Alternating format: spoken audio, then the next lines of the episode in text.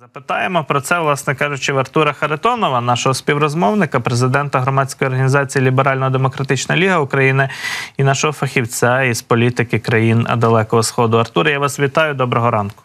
Доброго ранку. Тож чи дійсно ми зараз перебуваємо у моменті найгірших відносин між Сполученими Штатами і Китаєм за всю історію? Ну ймовірно, є можна сказати саме так, тому що якщо говорити про гірші часи, тоді відносин між США та таким утворенням як КНР загалом не було. Тому можна сказати, що ця фаза нової холодної війни, саме в модерному часі, коли ми маємо е, оцю діджиталізацію тотально, так це найгірший момент, але в принципі це той момент, який варто було очікувати. Це не щось нове. Всі до цього готувалися, і власне розмови в Пекіні саме про це і велися. Отож, е, чого нам очікувати від цієї зустрічі? Тема України очевидно не буде центральною темою, центральним питанням цього діалогу, цих зустрічей Антоні Блінкена із китайськими візаві, дипломатами і, можливо, навіть Сі Цзіньпіном. Ем, якщо говорити саме про те, що було анонсовано, то власне це дуже така коротка короткий нотаток загалом про хід їхніх перемовин, зокрема з міністра з закордонних справ КНР. Там йшлося йшлося, що вони порушили ряд власне питань, що їх турбують, без уточнення про що йшлося. Але з прес-конференції напередодні, власне, ми знаємо, що це дійсно російська війна в Україні і китайська поміч для росіян. Це питання Тайваню, це питання глобальної логістики, економіки і власне деяких ресурсів.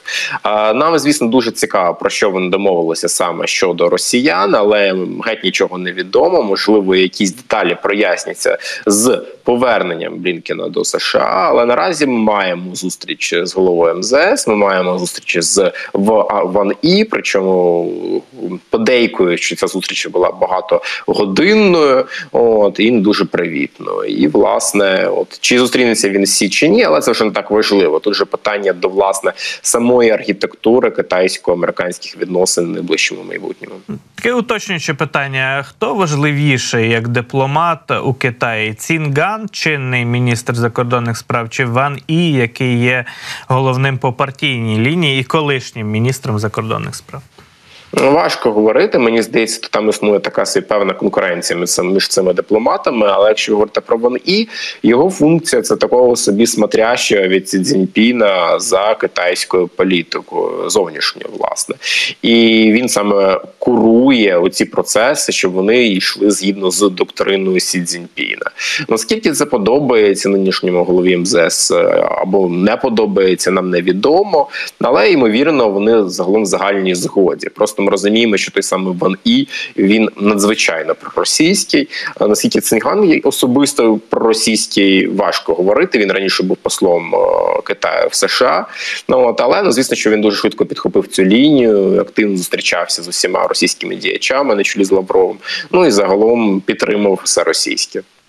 Звісно, ми не були присутні на зустрічі Блінкена з Ван І, е, але можемо власне поміркувати, які аспекти, е, наприклад, російсько-китайських відносин могли обговорюватися на цій зустрічі. Які застереження є у США? Чи йдеться про якусь технологічну або ж військову, можливо, навіть допомогу Москві з боку Пекіна? І чи справді Вашингтон такі от саме питання порушує у цьому діалозі? Застерігає Пекін від того, аби не вдавалося у Китаї до таких кроків, скажімо так, е, інтенсивнішого, тіснішого взаємодії і, і допомоги між Пекіном і Москвою. Я думаю, тут є два аспекти: перший це військово-технологічний, другий це власне економіко-фінансовий. Е, обидва непокоїть Сполучені Штати та G7 загалом. І е, є така пересторога, що власне влітку 23-го року росіяни і китайці проводитимуть свої великі спільні навчання взаємодійстві. Останні такі проводилися в 21-му році, і тоді росіяни офіційно пересідали на китайську військову техніку. Якщо не помиляюсь, це було близько 20 тисяч росіян на той момент. Чи будуть росіяни використовувати китайську техніку на нових навчаннях чи ні? І чи буде ця техніка в них залишатися? Це велике питання, власне, яке за яким варто слідкувати впливати, і це тільки один з аспектів. Власне, ми розуміємо, що китайські компоненти періодично поставляються на різні російські виробництва військової техніки. Це вже не секрет. Власне, вони підживлюють російський е, ОПК, і це для нас дуже погано. Е, я думаю, що про це була мова. Також е, чи не більше питання, і для нас також загрозливе це питання вливання китайських грошей в Росію. Ми бачимо абсолютно рекордні суми е, їхньої фінансово-економічної взаємодії.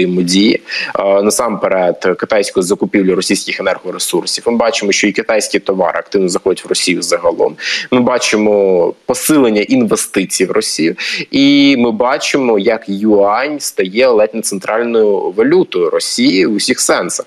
І ці процеси вони розвиваються з геометричною прогресією. Тобто можна сказати, що Китай Росія наразі існує саме за китайський кошт, а, і є така така така підозра, що власне G7 вже узгодили в Хірошімі можливість провадження санкцій на Китай саме за економічну поміч Росії. А будемо дивитися. Просто я думаю, що перед Пекіном знов постала постала ця е, червона лінія. Чи готові вони надалі слідувати цим принципам чи ні? Якщо готові, ймовірно, буде відповідь. Ну а що може Вашингтон запропонувати Пекіну навзаєм? Чи може лише застерігати? Казати, нам це не подобається, каже, наприклад, Ентоні Блінкен, що ви от так тісно у е, військово-промисловій сфері співпрацюєте і проводите спільні навчання з росіянами. Ми маємо застереження. Нам не подобається, що ви настільки активно заходите на їхній ринок. Ну а відповідь Муцінган скаже: нехай це вас не обходить. Це наші двосторонні стосунки з Росією. Там місця Сполученим Штатам там немає. Все, кінець діалогу. Ну, власне, щось подібне може і відбулося вже, але варто розуміти, що діалог між Китаєм і Сполученими Штатами йшов насамперед про встановлення так званих правил конкуренції, тобто протистояння, і це охоплює абсолютно всі сфери, де е, вільний світ конкурує з КНР, протистоїть йому. Наразі Америка проробила дуже добру роботу в е, мобілізації зусиль власне всіх своїх союзників в Пацифіці. Ми бачимо абсолютно тектонічні зміни в підходах Японії, Південної Кореї, розширення партнерства з Австралією, Новою Зеландією, Індією, загалом маленькими державами Пацифіки. Це чудові новини, і це дійсно гарно пророблена робота. Це означає, що в Китаї все менше і менше місця для експансії або дій в регіоні, який його хвилює насамперед. Тобто вони обговорювали загалом усю загальну кон'юнктуру того, як вони конкурують і взаємодіють. Я думаю, що там є моменти які хвилюють Китай. Є моменти, на які можна тиснути, але це вже питання насамперед до Блінкена і до кого іншого, або там для до Джо Байдена і його адміністрації. Питання так званого китайського мирного плану, якби ми іронічно не ставилися до, до цього формулювання, взагалі до цього документу, чи воно все ще на порядку денному, чи все ще когось е, цікавить цей мирний план, ця стратегія е, Китаю? Ну очевидно, що в Україні ніхто не буде робити жодних кроків для того, щоб цей документ втілювався в реальність. Чи Пекін продовжує докладати цих зусиль, чи буде нав'язувати нам от своє бачення ситуації? Безумовно, він продовжуватиме підтримувати цей так званий мирний план від Сі Цзіньпіна, Хоча він розуміє, що Україна не визнає його, його визнає Росія. Росіяни підтримують засади китайського плану. І в Китаї, власне, наразі місія не така, щоб переконати Україну слідувати цьому плану, а власне нав'язати цей план так званому глобальному півдню, тому що ми бачили певну таку низку серйозних міжнародних форумів в Азії де ми почули голоси таких країн, які загалом хотіли б мовчати щодо російської війни в Україні, та, наприклад, Камбоджі, Лаосу, Таїланду, е, Індонезії, Малайзії, і вони. Постійно ретранслюють саме наративи китайського мирного плану. Їм здається, що це не їхня війна. Вони говорять, що це Європа хоче нав'язати оцей концепт е, регіональних їхніх проблем їм як їхні проблеми. Вони проти цього, вони хочуть миру, мовляв, і тому на розширення китайського плану, власне, у нас ще з'явилися мирні плани від е, Міноборони Індонезії. А там голова нагадаю звинувачується в репресіях проти е, демократії, власне, проти катувань активістів. От то власне там на те, що аналогічний, подібний мирний план з'явився. Тепер ми бачимо потуги пар. слідувати чомусь такому. Хоча я так розумію, пар побоялася прямо озвучувати, ну ретранслювати повністю китайський мирний план. От цим вони займаються. Вони підживлюють Росію в пошуках союзників е, для Росії, і це для нас, звісно, що проблема з цим треба боротися. Ну і власне також е, ще питання, стосовно якого здавалось би можна вести діалог із Китаєм, це питання ядерної небезпеки, загрози російського шантажу і ядерними боєголовками.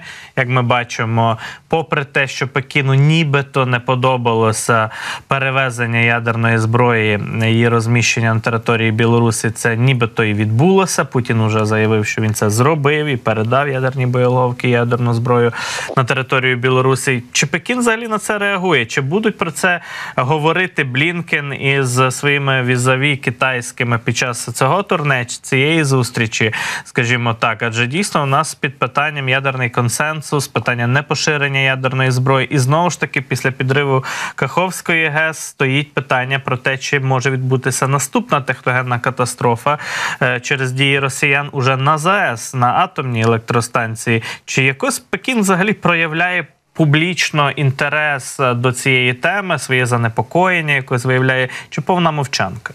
Ну, занепокоєння він висловлює, і власне ймовірно Блінкен це озвучував, але китайцям абсолютно байдуже на це все. Тому що, по перше, ми розуміємо, що у Китаї є стратегія наростити кількість власних ядерних боєголовок до 35-го року до 1500 одиниць. Ми розуміємо, що китайці підживлюють ядерні амбіції недемократичних держав, однодумців КНР. Ми розуміємо, що понад 70% е, атомних станцій, що ведуться нині в світі, належать росіянам і китайцям і вони спільно їх зводять. Так само ми розуміємо, що Росатом і китайські державні енергетичні компанії є абсолютними партнерами. Наприклад, китайці будують для росіян плавучу атомну станцію в Арктиці. Нині активно розвивається. Росатом каже, що це взагалі перелам історичних процесів. Ми розуміємо, Росатом організація злочинець. Він Китай не хвилюється, власне, і реакція КНР на злочини е, росіян саме в щодо Каховської ГЕС це така собі репетиція китайської швидко реакції на будь-які ядерні злочини, які можуть чинити Росія. Вони публічно нічого не будуть Росії пред'являти, бо їх це не хвилює, вони це підтримують. А потім вони ще й будуть звинувачувати Україну. Як власне вони вже спробували звинувачувати зараз під час ГЕС, і до речі, цитували російських гауляйтерів як офіційних представників на української Херсонщини. Ну тобто, тут е, насправді ситуація складна, і не треба тішити себе ілюзіями, що Китай буде якось буде втручатися в російську злочинну діяльність. Тішити себе ілюзіями не будемо. Саме тому спілкуємося з вами, Артуре, щоб тверезо дивитися на Китай, на його дії і на, власне кажучи, можливі результати того діалогу зустрічі Антоні Блінкена із китайськими провідними дипломатами. Бачимо, що діалог йде складно, не просто, але нічого іншого ми й не очікували. Дякую вам за включення за ваші коментарі. Артур Харитонов був із нами і говорили ми про Китай.